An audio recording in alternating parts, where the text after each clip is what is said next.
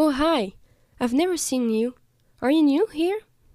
No, actually, I've been watching you for quite some time now. Oh, really? Why? Well, I've been wanting to ask you some questions. May I? Yes, you may. No worries. But what's a question?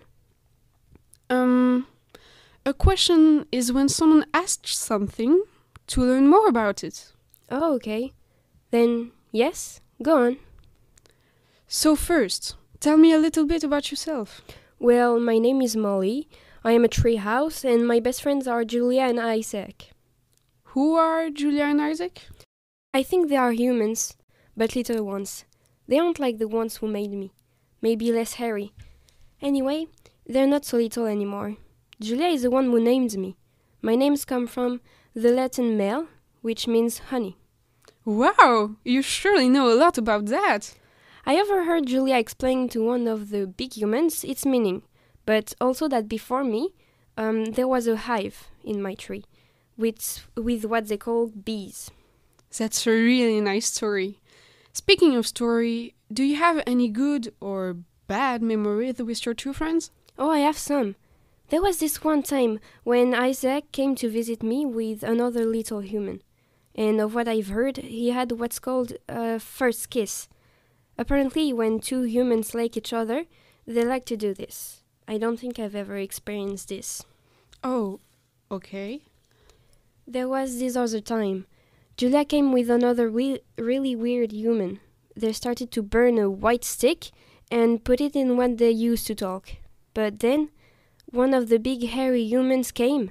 Julia dropped the stick on me, and it started to hurt. I saw myself starting to starting to burn, but eventually Julia came back to take it. I don't know why, but I felt like the link we had was broken. Oh, wow. I'm sorry for you. You must have felt abandoned. I don't think you could have lived something worse than that. I don't know what abandoned means, so if you say so. Well, feeling abandoned is when you feel like your friends have let you down in some way. They never come to see you or play with you. But I don't really know if you can feel things. That would be kind of bizarre for a treehouse to have feelings, but I'm talking to a branch, so nothing sounds crazy anymore. I don't know if I've ever felt something, but what you're telling me about being abandoned sounds familiar. Can you develop on that? A little while ago, my friends stopped visiting me. I started to fall into pieces, to rot. Branches passed through me, and I wasn't maintained anymore. One day, a storm came up. There was a lot of wind, rain, and everything. It was terrible. Everything was destroyed, and then my neighbor, the oak tree, fell on me. There were leaves and branches everywhere. My walls and my roof were totally destroyed. I was ransacked.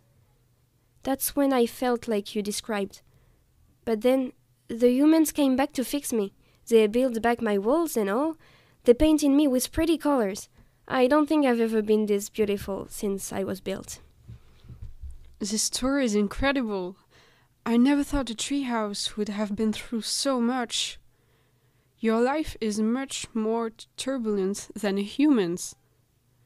But since this event, did anyone came back to you to see how you were doing? Yes, the little humans did. I recognized them, but they were so grown ups, like the big humans were.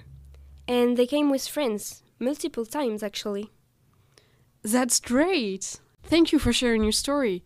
It's a good experience in a lifetime to talk with a treehouse and to know about its life. Have fun with your friends, and maybe you will make new friends in the future.